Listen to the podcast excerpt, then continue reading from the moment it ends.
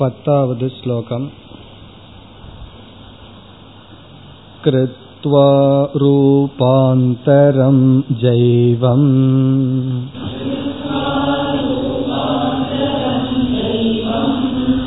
देहे प्राविशदीश्वरः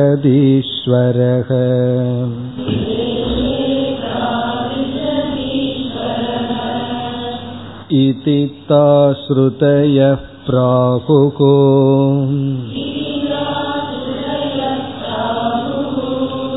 जीवत्वं प्राणधारणात्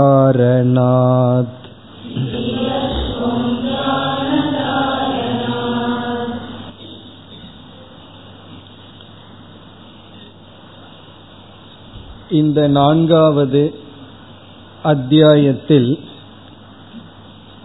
இரண்டு விதமான துவைதங்களினுடைய விசாரம் நடைபெறுகின்றது.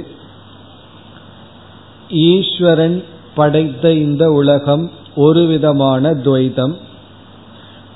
அந்த துவைதத்தை படைத்ததற்கு பிறகு அதன் மீது ஜீவன் படைக்கின்ற இனி ஒரு துவைதம் என்று ஜீவ சிருஷ்டி ஈஸ்வர சிருஷ்டி என்று இரண்டு சிருஷ்டிகள் இந்த இரண்டு சிருஷ்டியை பிரித்து அதில் ஜீவ சிருஷ்டி தான் சம்சார காரணம் என்று நமக்கு காட்டி அந்த ஜீவ சிருஷ்டியிலிருந்து வெளிவர உபாயத்தை கூறுகின்றார்.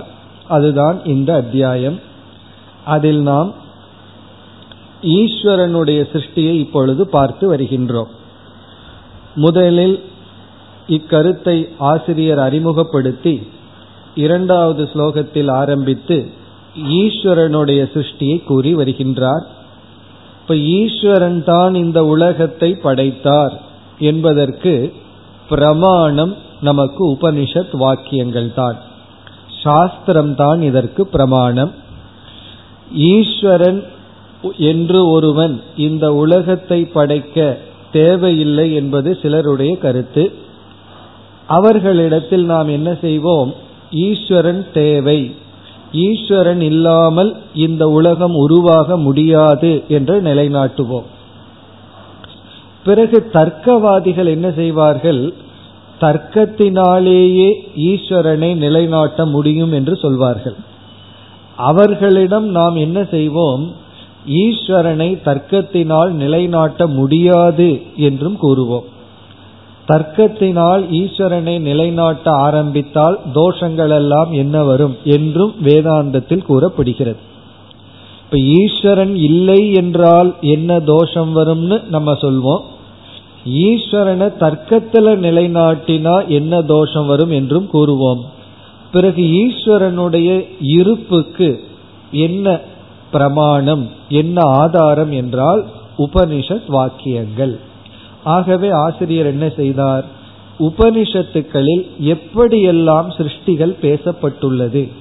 அதற்கு காரணமாக ஈஸ்வரன் அல்லது பிரம்ம மாயா இப்படிப்பட்ட தத்துவங்கள் எல்லாம் கூறப்பட்டுள்ளது என்று கூறிக்கொண்டு வருகின்றார். அப்படி கூறி வருவதனுடைய இறுதி ஸ்லோகம் இந்த பத்தாவது ஸ்லோகம். அதாவது ஒவ்வொரு உபனிஷத்திலும் எப்படியெல்லாம் சிருஷ்டி பேசப்பட்டுள்ளது என்று கூறி பிறகு சிருஷ்டியை ஜெகத் சிருஷ்டி ஜீவ சிருஷ்டி என்று இரண்டாக பிரிக்கின்றார். ஜீவனையும் ஈஸ்வரன் தான் படைக்கின்றார் ஜெகத்தையும் ஈஸ்வரன் தான் படைக்கின்றார். அப்படி சரீரத்தை படைத்து சரீரத்திற்குள் ஜீவனாக ஈஸ்வரன் நுழைந்துள்ளார். இந்த கருத்தும் உபனிஷத்துக்களினால் கூறப்பட்டுள்ளது. அதுதான் பத்தாவது ஸ்லோகத்தினுடைய சாரம். கிருத்வா ரூபாந்தரம் ஜெய்வம். ஜெய்வம் என்றால் ஜீவ சம்பந்தமான ஜீவரூபமாக தன்னை வேறாக பிரம்மனே ஜீவரூபமாக தன்னை செய்து தேகே பிராவிஷத் ஈஸ்வரக. ஈஸ்வரன் தேகத்திற்குள் நுழைந்தார். பிராவிஷத். இதைத்தான் நாம அணுப்பிரவேசம் என்று கூறுகின்றோம். அதாவது ஈஸ்வரன் அல்லது பிரம்மன் இந்த சரீரத்திற்குள் ஜீவனாக நுழைந்துள்ளார். இந்த வாக்கியத்தை உபனிஷத்துக்களில் பல இடங்களில் பார்க்கலாம். இதற்கும் பல விதத்தில் விசாரம் செய்யப்படுகிறது. சரீரத்திற்குள் ஈஸ்வரன் நுழைந்தார் என்றால் என்ன பொருள்?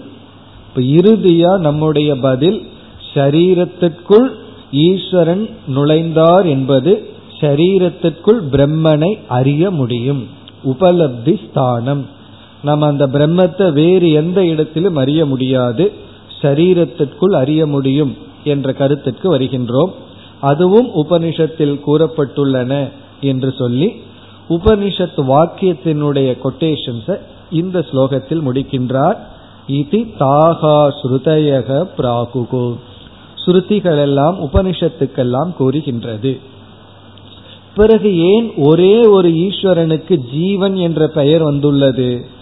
ஜீவத்துவம் பிராணதாரணாத்.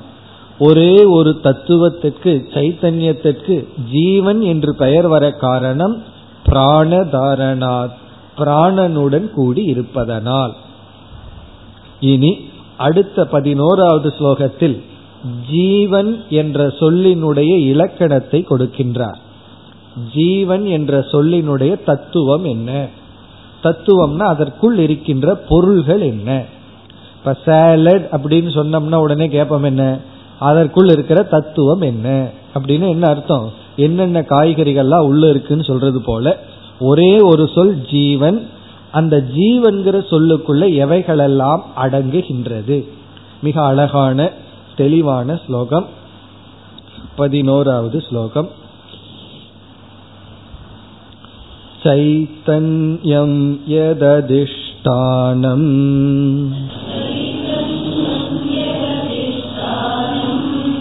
लिङ्गदेहश्च यः पुनः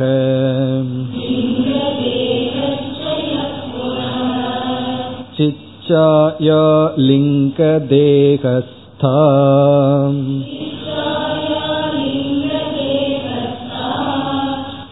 तत्सङ्घो जीव उच्यते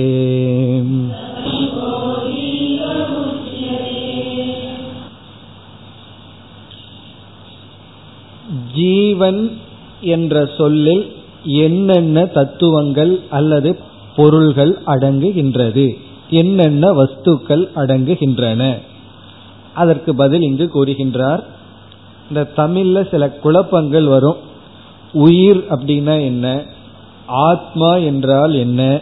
அப்படிங்கிற குழப்பமெல்லாம் வரும். இப்போ உயிர் போயிடுதுன்னு சில சமயம் சொல்லுவோம். அவருடைய ஆத்மா சாந்தி அடையட்டும்னு சொல்லுவோம். அதனால வந்து நமக்கு உயிர் போயிடுதுன்னு சொல்றோம். உயிர் சாந்தி அடையட்டும்னு சொல்றது இல்லையே ஆத்மா தானே சாந்தி அடையட்டும்னு சொல்கிறோமே. இப்போ உயிர்னா என்ன? ஜீவன்னா என்ன? ஆத்மானா என்ன? அந்த சந்தேகம் எல்லாம் பொதுவா நமக்கு வரும். வேதாந்த சாஸ்திரத்துல சமஸ்கிருதத்துல ஜீவன் அப்படின்னு நம்ம சொல்லும் பொழுது அவைகளுக்குள் எதெல்லாம் அடக்கம் ஆத்மான்னு சொல்லும் போது எந்த அம்சத்தை குறித்து சொல்றோம் உயிர்னு சொல்லும் பொழுது எந்த அம்சத்தை குறித்து சொல்கின்றோம். அதெல்லாம் நமக்கு இந்த ஸ்லோகத்தில் தெளிவாகின்றது. இப்ப இங்கு மூன்று தத்துவங்களை ஆசிரியர் அறிமுகப்படுத்துகின்றார். இந்த மூன்று தத்துவத்தினுடைய கூட்டு மொத்தம்தான் ஜீவன் என்கின்ற பொதுவான சொல். இப்ப ஜீவன்கிற சொல்லுக்குள் மூன்று தத்துவங்கள் அல்லது பதார்த்தங்கள் அடங்குகின்றது. அவைகள் என்னென்ன? ஸ்லோகத்திலேயே தெளிவாக சொல்கின்றார். முதல் தத்துவம் எது அதிஷ்டானம் சைத்தன்யம். எதுன எந்த? சைத்தன்யம். சைத்தன்யம் என்றால் பரமாத்மா அதைத்தான் ஆத்மா என்று சொல்கின்றோம். பரமாத்மான்னு சொன்னாலும் ஆத்மான்னு சொன்னாலும் ஒன்றுதான். ஆத்மா சைத்தன்யம் அறிவு சொரூபம் சித் சொரூபம். அந்த சித் சொரூபத்திற்கு ஒரு அடைமொழி கொடுக்கின்றார் அதிஷ்டானம். அதிஷ்டானம்ங்கிற சொல் சைத்தன்யத்தை விளக்குகின்ற சொல். அனைத்திற்கும் ஆதாரம். அதிஷ்டானம்னா ஆதாரம். எதற்கு ஆதாரம் என்றால் ஜீவன்கிற சொல்லல மூன்று தத்துவத்தை சொல்கிறார்னு பார்த்தோம். அதுல முதல் தத்துவம் சைத்தன்யம். மீதி இரண்டு தத்துவத்தை சொல்ல போகின்றார் அதற்கு ஆதாரம். இனி சொல்ல போகின்ற அடுத்து இரண்டு தத்துவத்துக்கு அதிஷ்டானம். இப்ப இதை சார்ந்துதான் இனிமேல் சொல்ல போகின்ற இரண்டு பதார்த்தங்கள் தத்துவங்கள் இருக்கின்றது. தத்துவம்னு சொன்னா உண்மையான அர்த்தம் இது ஒண்ணுதான் தத்துவம். மீதி எல்லாம் அதத்துவம். ஆனா தத்துவம் மாதிரி நமக்கு தெரிகின்றது.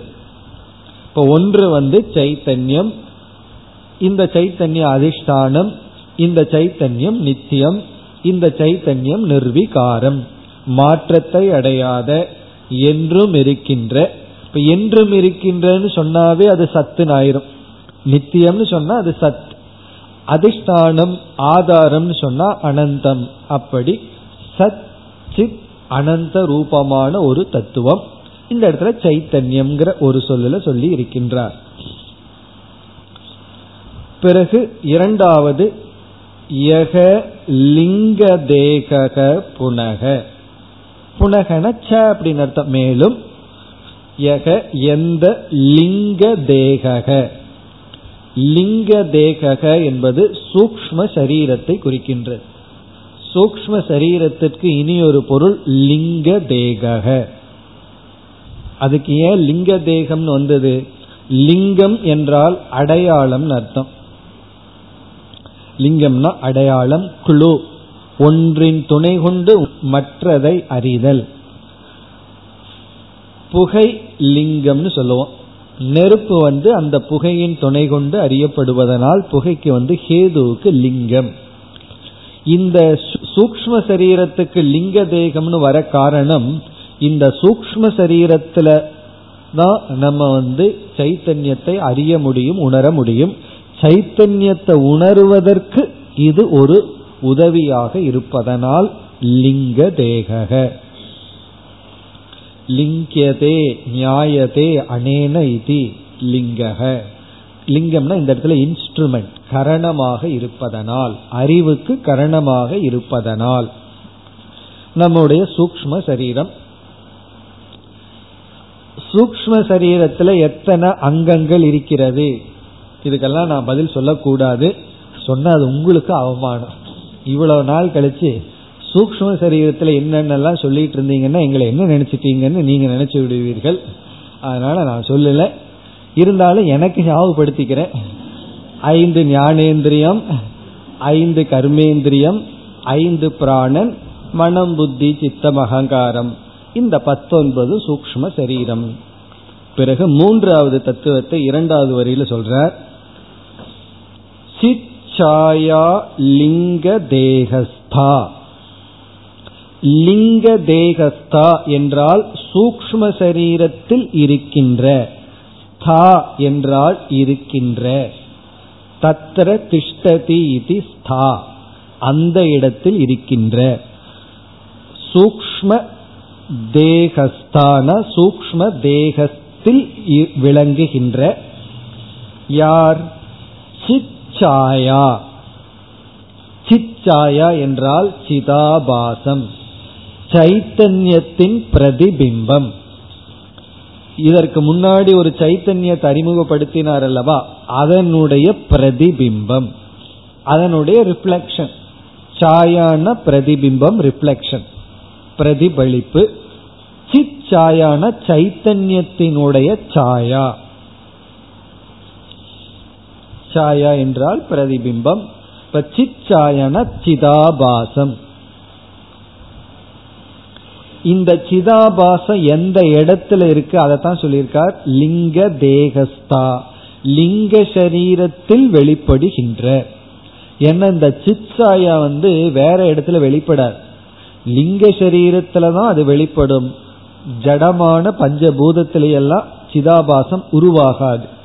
எப்படி சூரியன் வந்து கண்ணாடிக்குள்ளதான் இனியொரு சூரியன் உருவாவாரோ? ஒரு பாறையில இனியொரு சூரியன் நமக்கு தெரியாதோ? அதுபோல சூக்ம சரீரத்துலதான் சைத்தன்யத்தினுடைய பிரதிபிம்பம் தெரிகின்றது. பிறகு எப்படி சொல்கின்றார்? தத் சங்கக தத் சங்ககன்னா தேஷாம் திரயாணாம் சங்கக. இந்த மூன்றினுடைய சேர்க்கை. சங்ககன இந்த இடத்துல சேர்க்கை.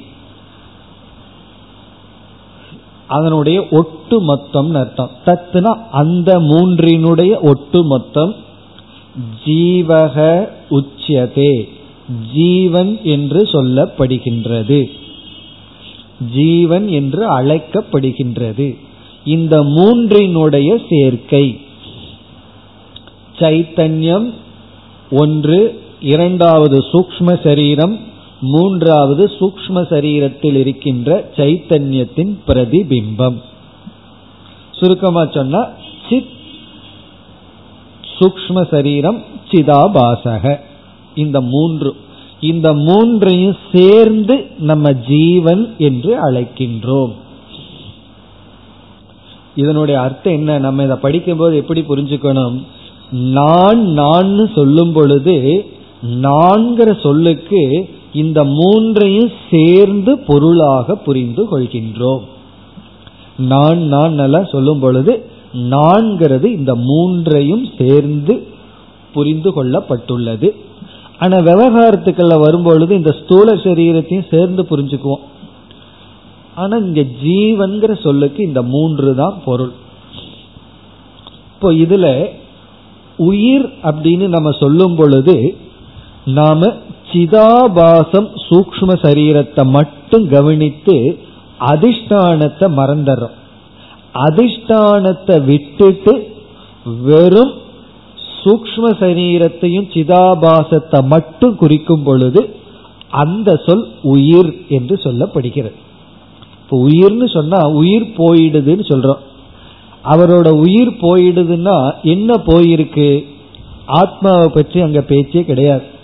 ஆத்மா போகாது. காரணம் என்ன? வந்தா தானே போறதுக்கு. என்னுடைய வீட்டில் இவர் வீட்டில இருந்து இவர் போகவே மாட்டார்னா வரவே இல்லை இல்லை வந்துட்டார் இனி போகவே மாட்டார். இங்கேயே இருப்பார் அர்த்தம். அப்படி ஆத்மா என்னைக்குமே இருக்கு அதனால போகார் பிறகு போவது எது என்றால் சூக்ம சரீரமும் சிதாபாசமும். சிதாபாசம் முதல்ல போகுமா சூக்ம சரீரம் முதல்ல போகுமான்னு கேட்கக்கூடாது. ரெண்டும் சேர்ந்து போகும். சூக்ம சரீரம் போகும் பொழுதே நம்முடைய சிதாபாசமும் சேர்ந்து போகின்றது. அதுதான் உயிர். உயிர் பிரிந்து விட்டதுன்னா சூக்ம சரீரம் போயாச்சு. ஆத்மா சாந்தி அடையட்டும்னு என்ன அர்த்தம்னா நம்ம என்னைக்கெல்லாம் ஆத்மா சாந்தி அடையட்டும்னு சொல்றோமோ அன்னைக்கும் உயிரைத்தான் நம்ம சொல்றோம். ஏன்னா அழகுக்காக பேரை மாத்திருக்கிறமே தவிர ஆத்மான்னு சொல்லியிருக்கிறோமே தவிர உயிரைத்தான் ஆத்மா சாந்தி அடையட்டும்னு சொல்றோம். பிறகு ஏன் சொல்றோம்னா அப்படி ஒரு வழக்கம் வந்துடுது அவ்வளவுதான். உயிர்னா ஏதோ கொஞ்சம் கீழானதாகவும் ஆத்மான ஏதோ கொஞ்சம் மேலானதாகவும் இருக்கட்டும்னு சொல்றமே தவிர அவருடைய சூக்ம சரீரம் சாந்தி அடையட்டும். அப்படின்னு என்ன? நல்ல கதி கிடைக்கட்டும். வேறொரு உடல் கிடைக்கட்டும் இல்ல நல்ல லோகம் கிடைக்கட்டும் அப்படின்னு நம்ம வந்து விரும்புறோம் அல்லது வாழ்த்துறோம். ஆகவே வழக்கத்துல நம்ம ஆத்மா சாந்தி அடையட்டும் உயிர் போயிடுதுன்னா ஒரே ஒரு பொருளை தான் குறிக்கின்றது. சூக்ம சரீரமும் சிதாபாசனம். அந்த இடத்துல அதிஷ்டானத்துல நமக்கு போக்கஸ் கிடையாது. பிறகு எப்பொழுதெல்லாம் ஜீவனும் ஈஸ்வரனும் ஒன்றுன்னு ஐக்கியப்படுத்துறமோ மகா வாக்கியம் பயன்படுத்துறமோ அந்த மகா வாக்கியத்துல மட்டும்தான் ஜீவன்கிற சொல்லுக்கு வெறும் ஆத்மான்னு அர்த்தம். சைத்தன்யம்னு அர்த்தம். மீதி இடத்துல எல்லாம் அந்த அர்த்தம் வர மகா வாக்கியத்துல அது லட்சணையா பாகத்தியாகம் பண்ணினதுக்கு அப்புறம் பாகத்தியாகம்னா எந்த பாகத்தை தியாகம் பண்ணியிருக்கோம்? ரெண்ட தியாகம் பண்ணியிருக்கோம். சூக்ம சரீரத்தையும் சிதாபாசயத்தையும் தியாகம் பண்ணி வெறும் ஆத்மாவை மட்டும் எடுத்துக்கொண்ட பொழுதுதான் ஜீவன் ஈஸ்வரன் ஒன்று. அப்ப ஜீவன் சொன்னா வெறும் ஆத்மா. மீதி இடத்துல எல்லாம் ஜீவன் சொல்லும் பொழுது இந்த மூன்று சேர்ந்திருக்கின்றது. ஆனா ஜீவன் சம்சாரி ஜீவன் சாதகன். ஜீவன் வந்து மோட்சத்தை அடையணும். இப்படி எல்லாம் சொல்லும் பொழுது அந்த ஆத்மாவுக்கு முக்கியத்துவம் கிடையாது. அது பின்னாடி போயாச்சு. முன்னாடி இருக்கிறது சூக்ம சரீரமும் பிறகு சிதாபாசமும். இப்ப இந்த டாபிக் எதற்கு இங்க கொண்டு வந்தார் என்றால் ஈஸ்வரனுடைய சிருஷ்டியில சிதாபாசமும் சூக்ம சரீரமும் ஈஸ்வர சிருஷ்டி. ரெண்டுமே ஈஸ்வர சிருஷ்டின்றார் அதனாலதான் ஒரு பூர்வபக்ஷி கேட்க போறான் ஜீவனுக்கு என்ன சிருஷ்டி பண்றதுக்கு இருக்குன்னு சொல்லி. இப்ப ஜீவன்கிற சொல்லுல இருக்கின்ற சிதாபாசமும் சூக்ம சரீரமும் ஈஸ்வரனுடைய சிருஷ்டி தான் ஜீவனே ஈஸ்வர சிருஷ்டி தான் பிறகு சைத்தன்யம் ஈஸ்வர சிருஷ்டி இல்லையான்னு கேட்டக்கூடாது. சைத்தன்யம் வந்து என்னைக்கு உருவாக்கப்பட்டது? அதுதான் என்றும் இருக்கின்ற ஆதார தத்துவம். சைத்தன்யம் உருவாக்கப்படவில்லை. இப்ப இந்த ஸ்லோகத்துல மூன்று தத்துவத்தை சொல்லி இந்த மூன்று தத்துவமும் சேர்ந்து இருப்பதுதான் ஜீவன் சொல்கின்றோம். இதெல்லாம் நமக்கு நல்லா புரிஞ்சிருக்கணும். ஏன்னா எந்த உபனிஷத்து படிச்சு கீதை படிச்சாலும் கடைசியில ஜீவன்னா என்ன அப்படின்னா அப்புறம் நம்ம தெரு தெரு முழிச்சிடக்கூடாது. ஜீவன்னா என்ன? அதுக்குள்ள என்ன இருக்கு? அப்படின்னு கேட்கக்கூடாது. இந்த மாதிரி நூல்கள்ல தான் அதனுடைய தெளிவு நமக்கு கிடைக்கும். ஜீவன்கிற சொல்லல இந்த மூன்று தத்துவங்கள் அடங்குகின்றது. ஒன்று சைத்தன்யம். இரண்டு சூக்ம சரீரம். மூன்று சிதாபாசம். பிறகு இப்படிப்பட்ட ஜீவன் தன்னுடைய போகத்திற்காக ஸ்தூல சரீரத்தை எடுக்கிறான். அந்த ஸ்தூல சரீரமும் நம்ம விவகாரத்துல ஜீவன்கிற சப்தத்துக்குள்ள வந்து விடுகின்றது. அது இங்கு சொல்லப்படவில்லை. ஆனா ஸ்தூல சரீரம் இல்லாட்டியும் கூட நம்ம ஜீவன் சொல்லி இந்த மூன்று தத்துவத்தை எடுத்துக் கொள்ளலாம். ஆனால் நான்காவது தத்துவமும் ஜீவன்கிற சொல்லில் சேர்ந்து உள்ளது. அது நம்முடைய ஸ்தூல சரீரம். ஏன்னா அந்த ஜீவன் வந்து ஸ்தூல சரீரத்தை எடுத்து அந்த ஸ்தூல சரீரத்தோடைய ஐக்கியமாயிடுறான். எப்படி சூக்ம சரீரத்திலிருந்து நம்ம பிரிக்க முடியாம இருக்கிறோமோ அப்படி ஸ்தூல சரீரமும் அவனிடம் சேர்ந்து விட்டது. ஆனால் ஸ்தூல சரீரம் இறந்து விட்டால் ஜீவன்கிறதுல ஒரு பகுதி போயிடுதுன்னு சொல்ல முடியாது. ஜீவன்கிறவன் இருக்கான். ஸ்தூல சரீரம் அவனோட எக்ஸ்ட்ரா எதற்குனா சுக துக்கத்தை அனுபவிக்க. அப்படி நம்ம வந்து இங்க மூன்றுடன் ஸ்தூல சரீரத்தையும் சேர்த்தி கொள்ள வேண்டும். இது வந்து எக்ஸ்ட்ரா ஃபிட்டிங் போல. அது கார் வாங்கினோம்னா எக்ஸ்ட்ராவா கொடுப்பான் அதை சேர்த்திக்கலாம் வேண்டாட்டி கழட்டி வச்சிடலாம். அப்படி ஜீவன்கிறதுனுடைய எக்ஸ்ட்ரா ஃபிட்டிங் வந்து ஸ்தூல சரீரம். இதையும் நம்ம சேர்த்திக்கிறோம். நம்ம வந்து இது பர்மனண்டா யூஸ் அண்ட் த்ரோ போல. நம்ம யூஸ் பண்ற வரைக்கும் பண்றோம். பிறகு சரீரத்தினால் ஒரு பிரயோஜனம் இல்லைன்னா தூக்கி போட்டு புதிய சரீரத்தை எடுத்துக்கிறோம். புதிய ஒன்றை எடுத்துக்கிறோம். அப்படி ஜீவன் இந்த மூன்று தத்துவத்தையுடைய ஜீவன் தன்னுடைய போகத்திற்காக வேறொரு சரீரத்தை ஸ்தூல சரீரத்தை எடுத்து அனுபவிக்கின்றார். இப்ப இந்த இடத்துல இந்த டாபிக் இவர் பேச காரணம் என்னன்னா நமக்கு ஜீவ தத்துவத்தை அறிமுகப்படுத்த அல்ல அதற்குள் இருக்கின்ற சிதாபாசமும் அதற்குள் இருக்கிற சூக்ம சரீரமும் ஈஸ்வர சிருஷ்டிகி. அதுதான் இங்கு தாத்பரியம். இனி நாம் அடுத்த ஸ்லோகத்திற்கு செல்லலாம் பனிரெண்டாவது ஸ்லோகம்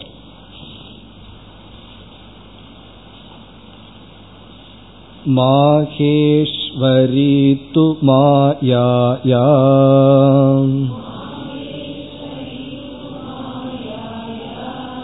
तस्या निर्माणशक्तिवत्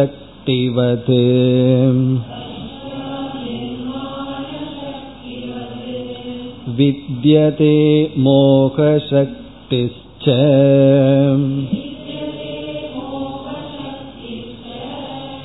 तं जीवं मोहयत्यसौ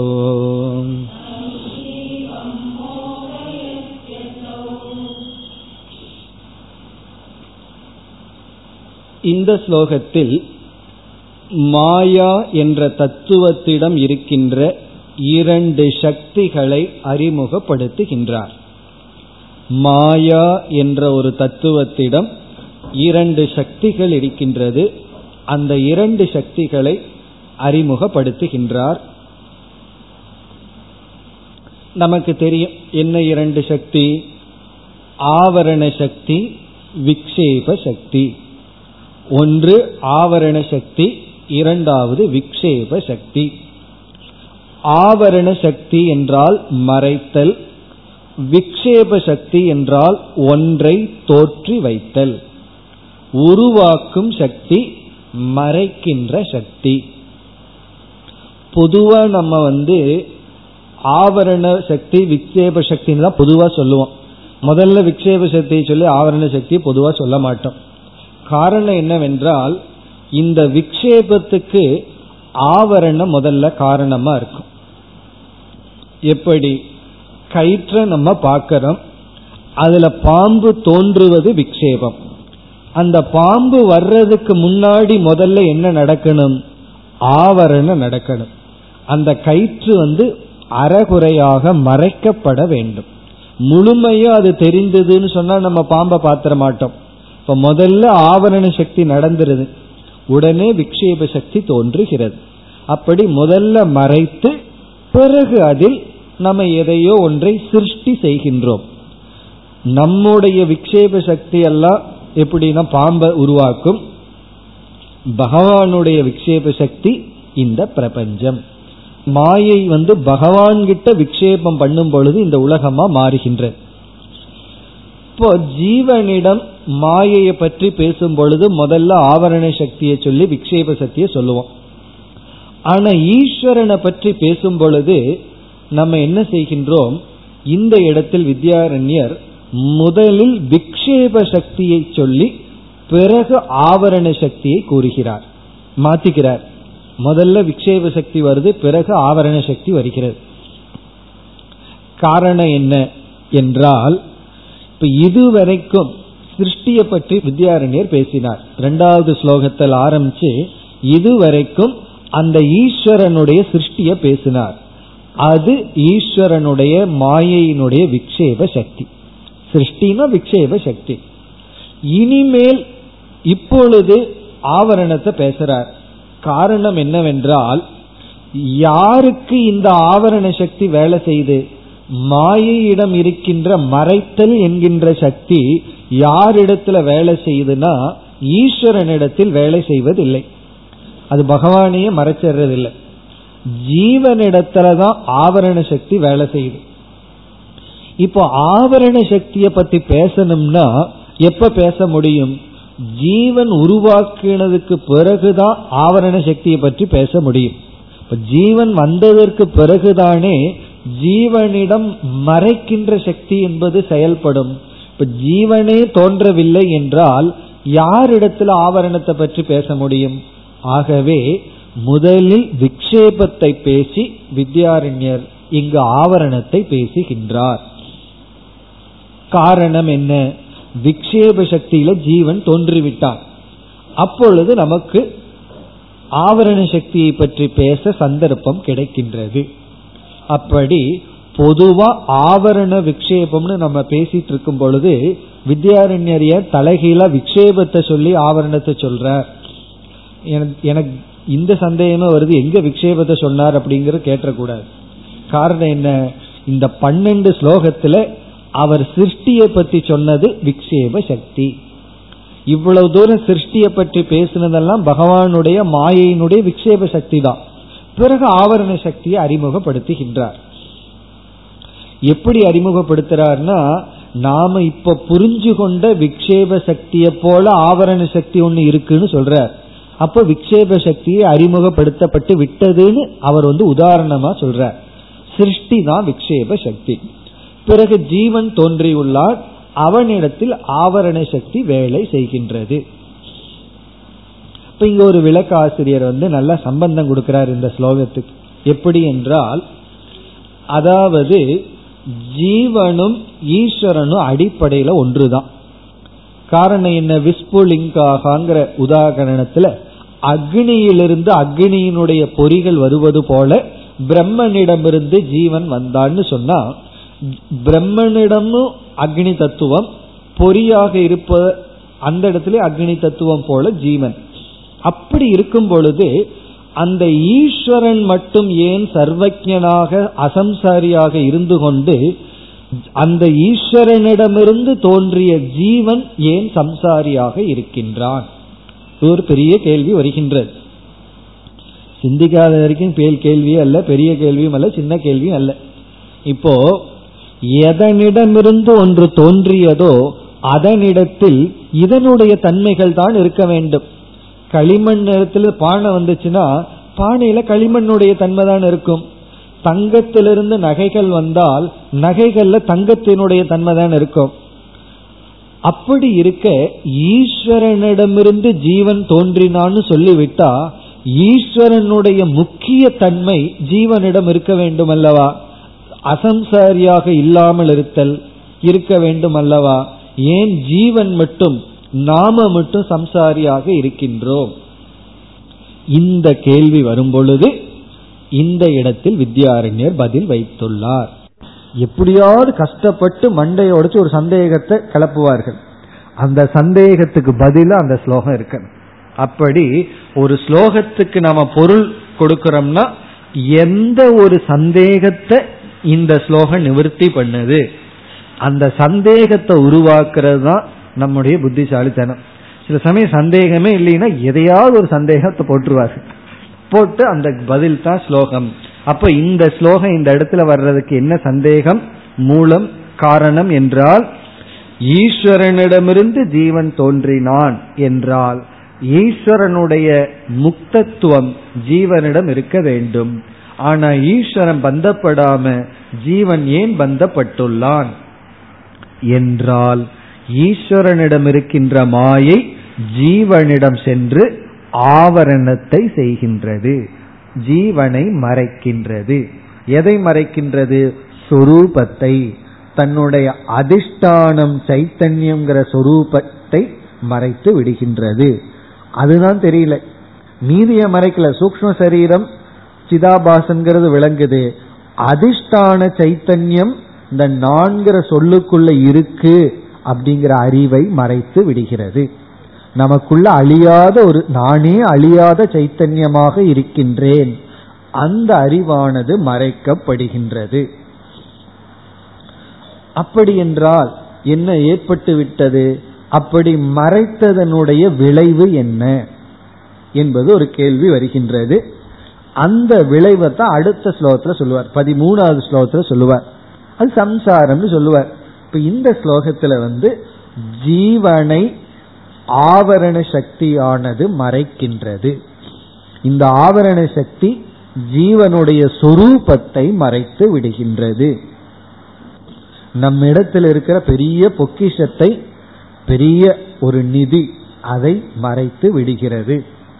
மறைச்சிட்டோம்னா என்ன ஆகும்னா நம்ம கிட்ட இருக்கிறது தெரியல அப்படின்னா அது என்ன ஆகும்? அது அடுத்த ஸ்லோகத்துல சொல்லுவார். மறைச்சதனுடைய விளைவு அடுத்த ஸ்லோகத்துல சொல்லுவார். இப்ப இந்த ஸ்லோகத்துல மறைக்கின்றது. இப்ப இந்த இடத்துல நம்ம புரிந்து கொள்ள வேண்டிய விஷயம் மாயையிடம் இரண்டு சக்திகள் இறைவனிடத்தில் விக்ஷேப சக்தி என்பது இந்த சிருஷ்டி இறைவனிடத்தில் ஆவரண சக்தி வேலை செய்வதில்லை. அதனாலதான் ஈஸ்வரன் வந்து முக்தனாக இருக்கின்றார். அந்த ஆவரண சக்தியானது ஜீவனிடத்தில் வரும்பொழுது ஜீவனை மறைக்கின்றது. மறைக்கின்றதுன்னா அவனுக்கு அறியாமையை கொடுக்கின்றது தெரியவில்லை. இப்ப அடுத்த ஒரு கேள்வி வரலாம். இந்த ஆவரண சக்தி என்னைக்கு தோன்றியது? என்னைக்கு வந்து இது மறைத்தது? ஏன்னா கிரகணம் பிடிக்கிறதுக்கெல்லாம் சூரியனை மறைக்கிறதுக்கு ஒரு காலம் இருக்கு. இந்த நேரத்துல மறைக்கும். பிறகு இந்த நேரத்துல விட்டுவிடும்.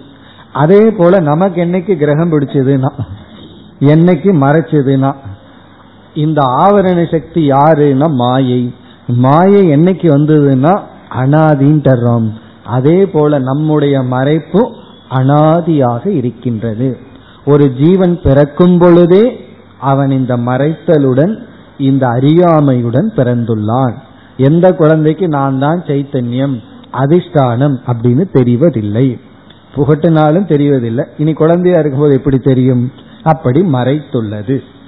ஆகவே ஜீவன் என்ன செய்ய வேண்டும்னா ஆவரண சக்தியை நீக்க வேண்டும்.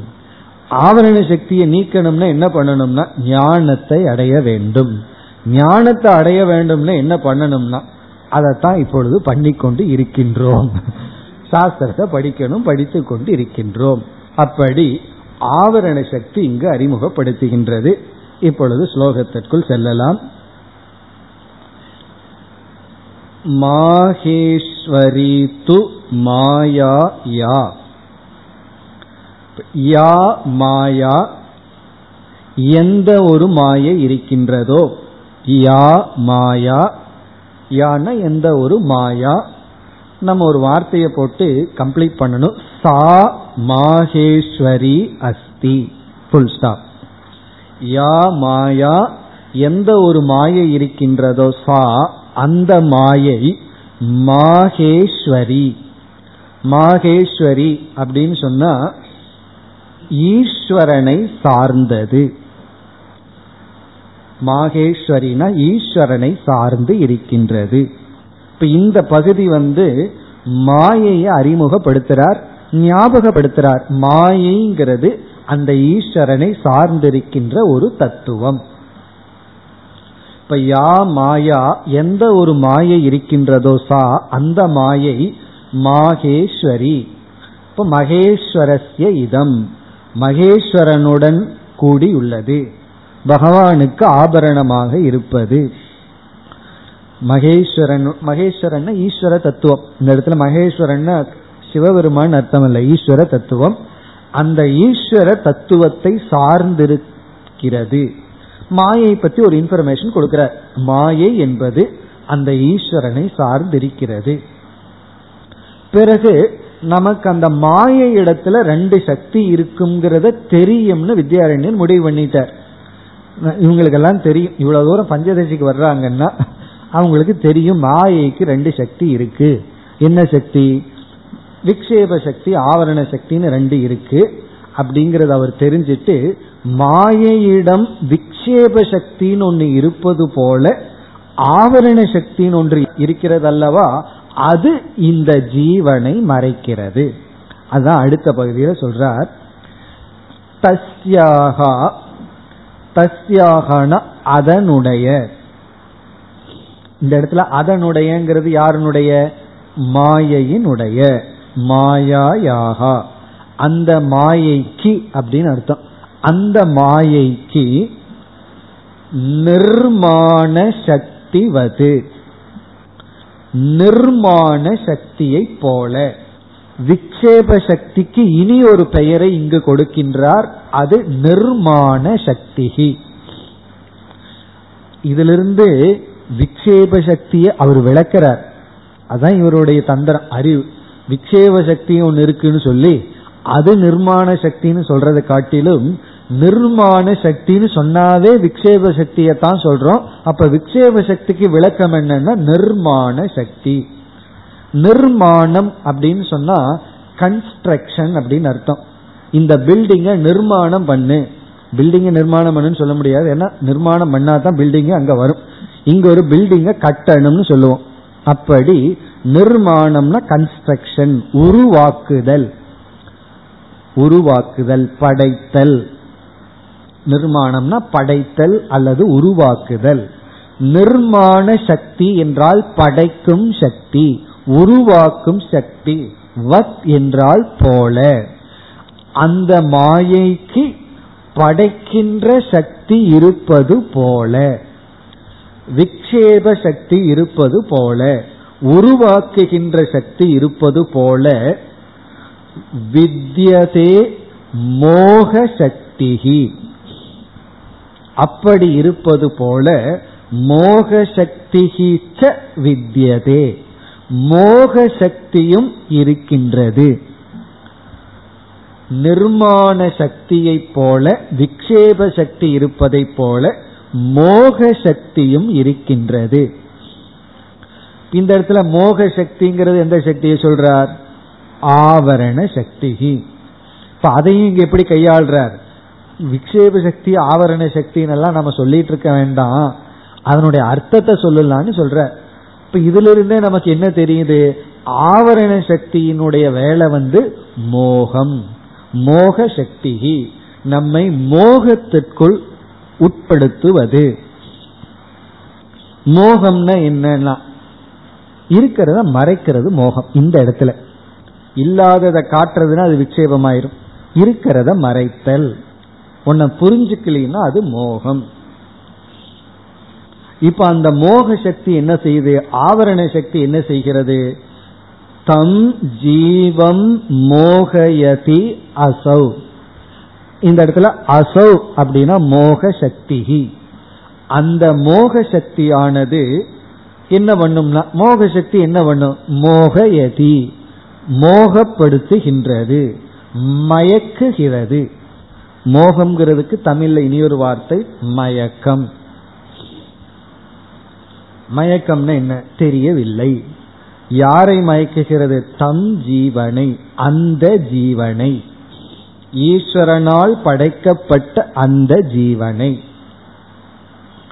அசௌ தம் ஜீவம் மோகயதி. இந்த மாயா அதில் இருக்கின்ற மோக சக்தி ஆவரண சக்தி ஜீவனை மறைக்கிறது. அப்போ இப்ப இதுவரைக்கும் என்னென்ன அறிமுகப்படுத்தி இருக்காருன்னா ஈஸ்வரனுடைய விக்ஷேப சக்தி அறிமுகப்படுத்திட்டார். ஈஸ்வரனுடைய விக்ஷேப சக்திங்கிறதா இந்த உலகம். ஈஸ்வரனிடம் இருக்கின்ற ஆவரண சக்தி மோக சக்தி ஈஸ்வரனை ஒன்னும் செய்வதில்லை. பிறகு ஜீவனை மறைத்து விடுகிறது. அப்ப ஜீவனிடத்துல என்ன இருக்கு? மோகம் அப்படிங்கிற ஆவரண சக்தி இருக்கின்றது. பிறகு அடுத்த ஸ்லோகத்தில் என்ன சொல்ல போறார்? இப்படி ஒரு ஜீவன் ஆவரண சக்தியின் வசப்படும் பொழுது அவனுக்கு என்ன நேருகிறது? நமக்கு மயக்கம் அறியாமை வந்தவுடன் அதனுடைய விளைவு என்ன? அது அடுத்த ஸ்லோகத்தில் வருகிறது. இப்ப இந்த பன்னெண்டாவது ஸ்லோகம் ஆவரண சக்தியினுடைய வேலை இனி இந்த ஆவரண சக்தி தன்னுடைய வேலையை செஞ்ச உடனே என்ன நேரிடுகிறது பதிமூன்றாவது ஸ்லோகம்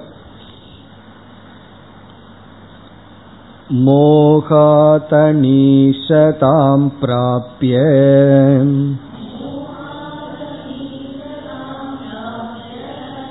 मग्नो वपुषि शोचति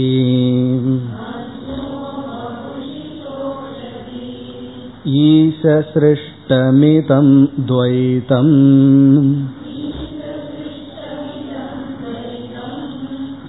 सर्वमुक्तं समासतः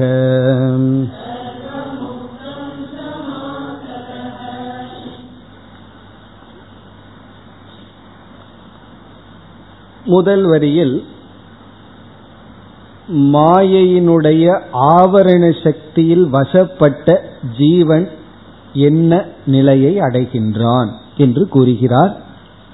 சுருக்கமாக கூறினால் சம்சார நிலையை அடைகின்றான். சம்சாரி ஆகின்றான். மோகவசப்பட்ட ஜீவன் மாயையினுடைய ஆவரண சக்தி எந்த இடத்துல வேலை செஞ்சிருக்கோ அந்த இடத்துல தான் சம்சாரி தோன்றுகிறான். சம்சாரியானவன் உருவாகின்றான். அத வந்து முண்டகோபனிஷத்தில் இருக்கின்ற மந்திரத்தை மனசுல நினைச்சிட்டு பேசுகின்றார். முண்டகத்துல மூன்று ஒன்று இரண்டு மூணாவது அத்தியாயம் ஒன்றாவது செக்ஷன் இரண்டாவது மந்திரம். துவா சுபர்ணான்னு முதல் மந்திரம் ஆரம்பிச்சு அங்கு இரண்டு பறவைகள் பேசப்பட்டுள்ளது. நம்ம உபனிஷத்துல ஞாபகம் இருக்கு. பக்ஷி கல்பனா. முண்டகோபனிஷத்துனா அந்த அதுவும் அந்த தனுர் கல்பனாவும் மறக்க எப்படி அந்த சேரியட் மறக்கக்கூடாதோ அது போல. அதுல வந்து சமானி விரக்ஷே புருஷோ நிமக்னகன்னு இரண்டாவது மந்திரம் வருகிறது. இந்த ஒரே சரீரத்துல இந்த புருஷன் வந்து நிமக்னக ஜீவன் வந்து மூழ்கி உள்ளான். பிறகு அனீஷயா சோச்சதி முக்கியமானக. முக்கியமானகனா மயக்கத்தை அடைந்து அனீசையா சோச்சதி. அனீசையா சோச்சதினா யாருமே கொஞ்ச நேரம் எனக்கு போர் அடிக்குது துக்கப்பட்டுட்டு இருப்போம் அப்படின்னு துக்கப்படுகிறார்களா? ரொம்ப சிரிச்சு சிரிச்சு வாயெல்லாம் வலிக்குது. அதனால கொஞ்ச நேரம் துயரப்படுறேன் கொஞ்ச நேரம் வருத்தப்படுறேன் அப்படிங்கிறாங்களான்னா கிடையாது. ஆனா ஏன் துக்கப்படுகிறார்கள்? அனீசையா தன்னுடைய விருப்பமின்றி வசமின்றி அப்போ தனக்கு சக்தி இல்லாமல் ஒருவன் எப்படி மூழ்கி துயரத்தில் மூழ்கி இருக்கின்றானோன்னு உபனிஷத் சொன்னது. அந்த வார்த்தைகளையே இங்கு பயன்படுத்தி என்ன சொல்கின்றார்? ஸ்லோகத்திற்குள் சென்றால் மோகாத் அனீஷதாம் பிராப்பிய மோகாத் இங்க சப்ஜெக்ட் வந்து ஜீவன். ஜீவக ஜீவன். மோகாத் மோக வசத்தினால் ஆவரண சக்தி வேலை செய்ததனால். மோகா அப்படின்னா ஆவரண சக்தி அவனுக்குள்ள வேலை செஞ்சிட்ட காரணத்தினால எதை அடைஞ்சான்? அனீஷதாம் பிராபிய. ஈஷதாம் அப்படின்னா தலைவன். எல்லாத்துக்கும் எதுக்கும் கட்டுப்படாமல் இருத்தல். எல்லாத்துக்கும் மாஸ்டரா இருக்கிற ஈஷ அனீஷக அப்படின்னா அவன் வந்து கட்டுப்பட்டு விட்டான். யாரோ வந்து நம்மை கட்டி விட்டார்கள். என்ன ஆசை? எல்லாம் எல்லாத்துக்கும் இவன் வந்து தாசத்துவத்தை அடைந்து விட்டான். தாசனாகி விட்டான். அனீஷதாம் பிராப்பிய ஈஷ புத்தி போய் தாச புத்தி வந்து விட்டது. அகம் ஈஷகன் நினைச்சிட்டு இருந்தான். இப்ப வந்து அகம் தாசக. தாசக அப்படின்னு சொன்ன என்ன அர்த்தம்? நான் வந்து தாசனாகி விட்டேன் தாசக. தாசகன என்ன? நான் வந்து இப்பொழுது சம்சாரி அடிமைப்பட்டு விட்டான். தாசகன அடிமைப்பட்டு விட்டான். அனீஷதாம் பிராபிய வபுஷி மக்னக. வபுஷின சரீரத்தில் மக்னகன மூழ்கி விட்டான் இந்த சரீரத்துக்குள்ள போய் மூழ்கி விட்டான் மூழ்கி விட்டவன் ஆக. சரீரத்தில் போய் மூழ்கி விடுறதுன்னா என்ன? நான் தான் சரீரத்தோட போய் கிணத்துல மூழ்கிட்டு இருக்கேன். இப்ப சரீரத்தில் மூழ்கிறதுனா என்னன்னா இந்த ஜீவன் வந்து சரீரத்தோடு அபிமானத்தை வைத்து விட்டான். நான் என்று நினைத்து விட்டான். சரீர அபிமானத்தை அடைந்து விட்டான். எப்படின்னா அகம் என்கின்ற அபிமானம். சரீரத்திற்குள்ள நான்கிற அபிமானத்தை அடைந்து சரி இருந்துட்டு போட்டுமே அடைஞ்சிட்டா என்னன்னா? கடைசி சொல் சோச்சதி துயரப்படுகின்றான். அவன் துயரத்தில் ஆழ்ந்து விட்டான். அதாவது சம்சாரியாக இருக்கின்றான். ஆவரண சக்தி இவனுக்கு சம்சாரத்தை கொடுத்து விட்டது. இதுதான் முதல் வரி. இரண்டாவது வரியில் இந்த டாபிக்க முடிவுரை செய்கின்றார். முதல் வரியை பார்த்தா மோகாத் ஆவரண சக்தியின் வசத்தினால் ஜீவன் தலைவனாக இருக்கின்ற தன்மையை இழந்து அடிமைப்பட்டு சரீரத்தில் மூழ்கி துயரப்படுகின்றான். இப்போ பொதுவா விக்ஷேப சக்தி ஆவரண சக்தியை பற்றி நாம் பேசும் பொழுது ஈஸ்வரனிடத்தில் இருக்கின்ற விக்ஷேப சக்தி இந்த உலகம். ஈஸ்வரனிடத்தில் ஆவரண சக்தி வேலை செய்வதில்லை. ஜீவனிடத்துக்கு வந்தால் ஜீவனிடத்துல மட்டும்தான் ஆவரண சக்தி வேலை செய்கிறது. அப்படின்னு சொல்லி ஈஸ்வரனிடத்துல விக்ஷேப சக்தியும் ஜீவனிடத்துல ஆவரண சக்தின்னு பிரிச்சிருவோம். அப்படித்தான் பொதுவா வேதாந்தத்தில் அது ஒரு முறை பிரக்ரியான்னு சொல்றது. அப்படி ஒரு முறையில விசாரம் நடக்கும். இப்ப ரெண்டு சக்தியை ரெண்டா பிரிச்சிடறோம். ஒரு ஆளுக்கு ஒண்ணுன்னு வச்சுக்குவோமே. ஈஸ்வரனுக்கு ஒண்ணு எனக்கு ஒண்ணுன்னு சொல்லி ஜீவனுக்கு ஆவரண சக்தி ஈஸ்வரனுக்கு விக்ஷேப சக்தி போயிடும். அப்போ நம்ம என்ன செய்யணும் அப்படிங்கிற ஒரு கேள்வி வரும் பொழுது நம்ம பொதுவா என்ன சொல்லுவோம்? விக்ஷேப சக்தி யார்கிட்ட போயிருக்கு? ஈஸ்வரன் கிட்ட போயிருக்கு. அதை நம்ம ஒன்றும் செய்ய வேண்டாம். இந்த உலகத்தை நம்ம ஒன்றும் செய்ய வேண்டாம். நம்ம ஆவரண சக்தியை மட்டும் நீக்க வேண்டும். அதுதான் ஜீவனுடைய லட்சியம். இது வந்து ஒரு விதமான மெத்தட் உப சாஸ்திரத்துல விளக்குகின்ற முறை. இப்ப இந்த விளக்க முறையில ஜீவன் வந்து விக்ஷேப சக்தியை ஒன்றும் செய்ய வேண்டாம். அப்படியே விட்டுறலாம். ஏன்னா அது பகவானுடைய விக்ஷேபம் தானே இந்த உலகம். இப்ப ஜீவன் என்ன செய்யணும்? ஜீவன் வந்து ஆவரண சக்தியை மட்டும்தான் நீக்க வேண்டும். இது ஒரு விதமாக நம்ம ஜீவனுக்கு கொடுக்கின்ற சாதனை. ஆனா இந்த இடத்துல வித்யாரண்யர் இந்த மெத்தட மாத்திடுறார். கொஞ்சம் பிரக்கிரியான்னு சொன்னா உபதேசம் என்ற முறையை மாத்தி என்ன சொல்றார்? இரண்டு விதமான விக்ஷேபத்தை பேசுகின்றார். விக்ஷேப சக்தியை இப்ப ரெண்டா பேசுறார். ஒன்று ஈஸ்வரனிடம் இருக்கின்ற விக்ஷேபம் அதுதான் ஈஸ்வர சிருஷ்டி. ஈஸ்வரனிடம் இருக்கின்ற விக்ஷேபம் ஈஸ்வர சிருஷ்டி. இனி ஒன்னு என்ன பேசுகின்றார்? ஜீவனிடம் இருக்கின்ற விக்ஷேபம். ஜீவனுக்கு ஒரு விக்ஷேபம் இருக்கான் அதைத்தான் இந்த அத்தியாயத்தில் ஜீவ சிருஷ்டி என்று சொல்கின்றார். அப்ப ஜீவனுக்கும் விக்ஷேபம் இருக்கின்றது. இப்ப என்ன பண்ணணும்? அப்ப ஜீவன் சொன்னா வெறும் ஆவரணத்தை மட்டும் நீக்கினா போதாது. ஜீவன் வந்து விக்ஷேபத்தையும் நீக்க வேண்டும். யாருடைய விக்ஷேப சக்தியை நீக்கணும்? அவன் படைத்த விக்ஷேபத்தை நீக்கணும். அவன் நிர்மாணம் செய்த உலகத்தை நீக்க வேண்டும். ஈஸ்வரனிடம் இருக்கின்ற விக்ஷேபமான இந்த உலகத்தை நீக்க வேண்டாம். அதுதான் இந்த அத்தியாயத்தினுடைய அப்ரோச் இப்ப வித்யாரண்யர் அணுகுகின்ற முறை எப்படி என்றால் ஈஸ்வரனிடம் விக்ஷேப சக்தி இருக்கின்றது அது இந்த உலகத்தை படைத்துள்ளது. அது என்னன்னா பஞ்சபூதங்களான அனைத்து உலகமும் நம்முடைய மனம் உடல் உலகம் சிதாபாசம் எல்லாம் ஈஸ்வரனுடைய விக்ஷேபம். ஈஸ்வரனிடத்துல ஆவரண சக்தி அழகாக இருக்கின்றது அலங்காரமாக இருக்கின்றது. நம்மிடத்தில் வரும்பொழுது நம்மை மயக்கி விட்டது. நமக்கு அறியாமையை கொடுத்து விட்டது. இப்ப அறியாமையை கொடுத்த உடனே என்ன வரும்? கயிறு சரியாக தெரியவில்லை என்றால் உடனே பாம்பை நம்ம ப்ரொஜெக்ட் பண்ணிடுறோம். அந்த பாம்பு என்னன்னா நம்முடைய சிருஷ்டி. அந்த பாம்பு நம்முடைய விக்ஷேபம்.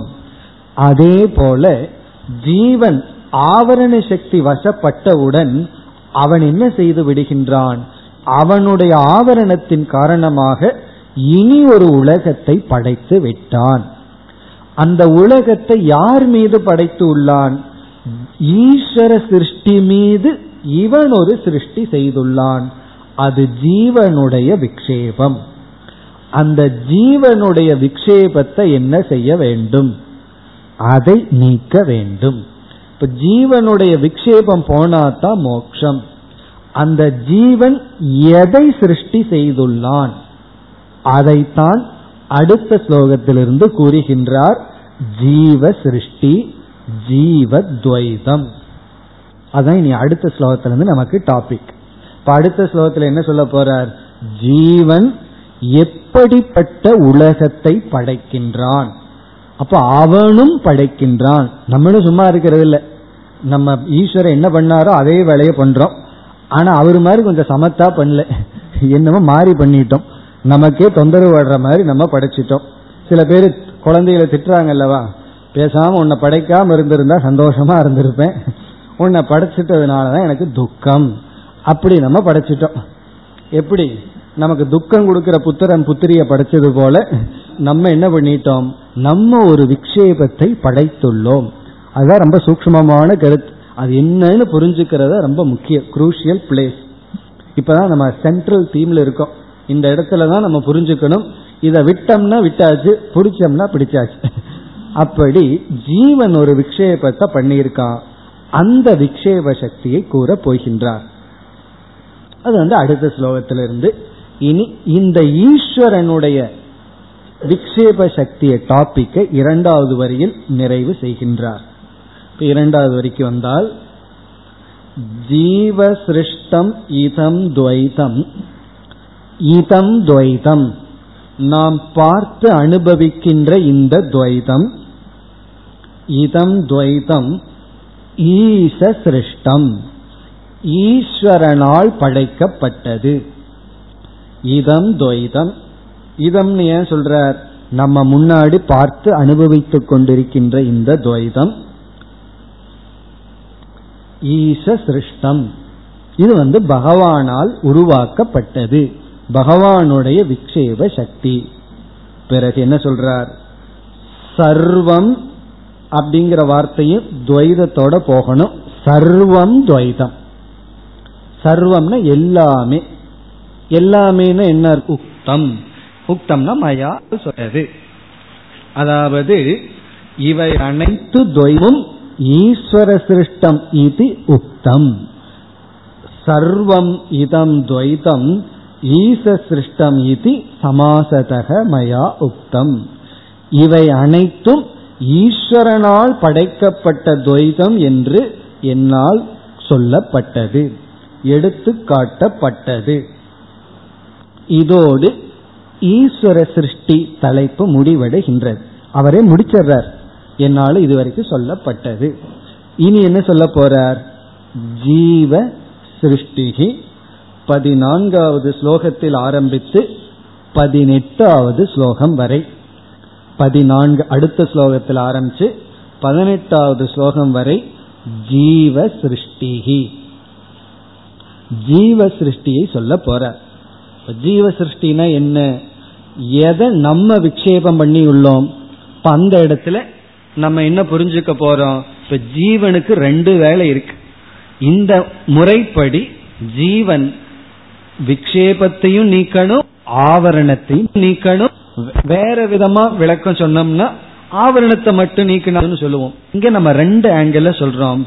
நம்ம வந்து அறியாமையும் நீக்கணும் அது மட்டுமல்ல துறக்க வேண்டியது எது அப்படின்னா பகவானுடைய உலகத்தை அல்ல.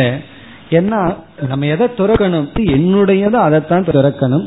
பக்கத்து வீட்டில் இருக்கிற டீன்னு சொன்னா அங்க போய் திறந்து பார்த்தா என்ன கிடைக்கும்னு தெரியும் நமக்கு. எது நம்முடைய நமக்கு சொந்தமோ அதான் நம்ம திறக்கணும். பகவான் படைச்சத போய் நான் இந்த உலகத்தை திறந்துட்டேன்னு சொன்னா என்ன திறக்கிறதுக்கு இருக்கு? இப்ப எதை துறக்க வேண்டும்?